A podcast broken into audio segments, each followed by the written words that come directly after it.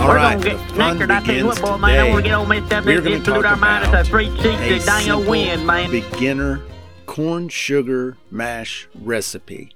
Now, I've written an article about this on one of my other websites. I'll leave a link to that in the show notes, and uh, that way you can read along. It, it's got charts for different size batches, whether if you want to do a three gallon batch all the way up to like a 30 gallon batch. I've got that recipe broke down into different batch sizes.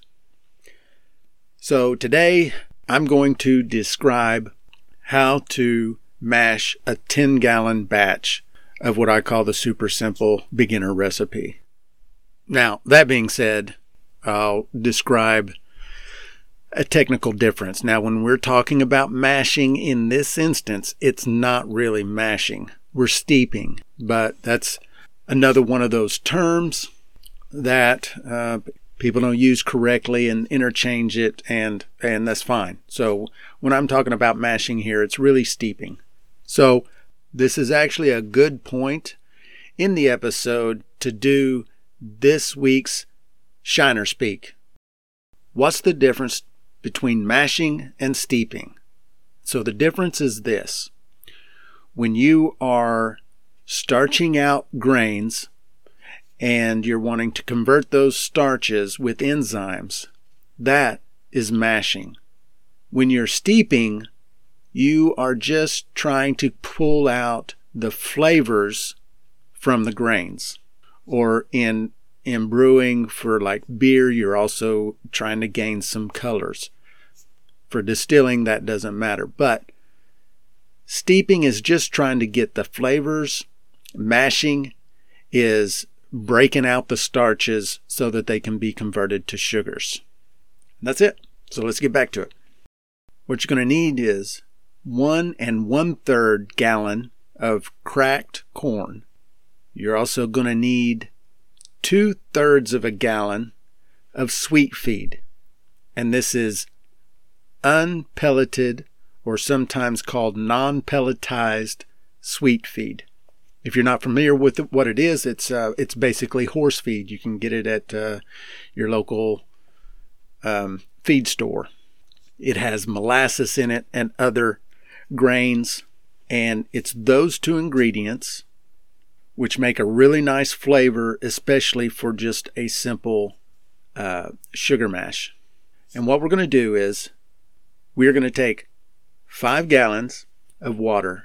We're going to heat it up to 160 degrees, and we're going to dump those two ingredients in, and we're basically going to cook it for 30 minutes. And be sure and stir it. Uh, depending on what the heat source that you're using, I use a propane heat source, and so I have to continuously stir. Otherwise, it's going to scorch on the bottom. The grains are going to scorch, and it's going to um, it's going to give you a bad flavor. So stir it for 30 minutes at that temperature. And what we're doing is all we're doing is we're softening up those grains to release the flavors. Okay? We are not trying to convert starch. Um, people comment all the time on my article on offgridmaker.com that oh this is the wrong way to do it you're not getting any sugars out of the corn you don't worry about any of that. We're not trying to convert starches in this recipe. We're just getting the flavors. And so you basically want to cook it at 160 degrees for 30 minutes. That opens up all the flavors. Once you've done that you want to take that and put it in your fermenter. Transfer it over to whatever it is you're going to ferment in, and then we're going to add sugar to it. And we're going to add eight pounds of just regular sugar that you buy at the store. Stir it up. We do this while it's still hot, and that makes it easy to dissolve all of that sugar.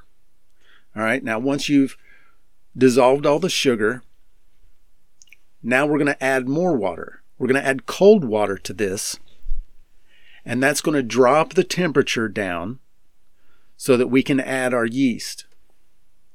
And you want to drop your temperature down to, it, it, depends on the yeast that you buy, but if you're using like a dry activated yeast, then you're going to want to get that temperature down to around 90 degrees.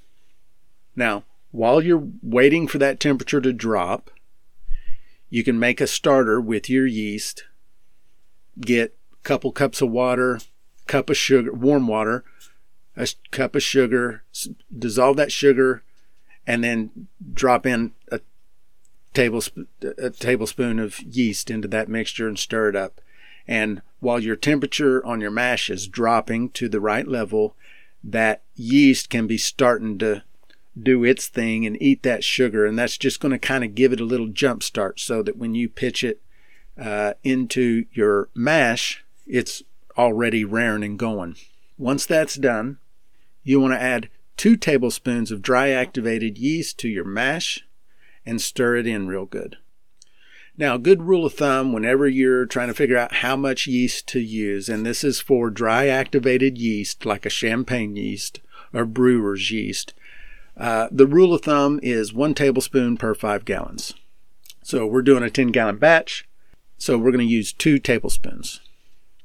Now, at this point, it is time to just cover it up, and you'll want to, if you're just doing uh, open fermentation, you still want to cover it with cheesecloth or something that'll just keep bugs from getting in it because bugs are going to want to get into it.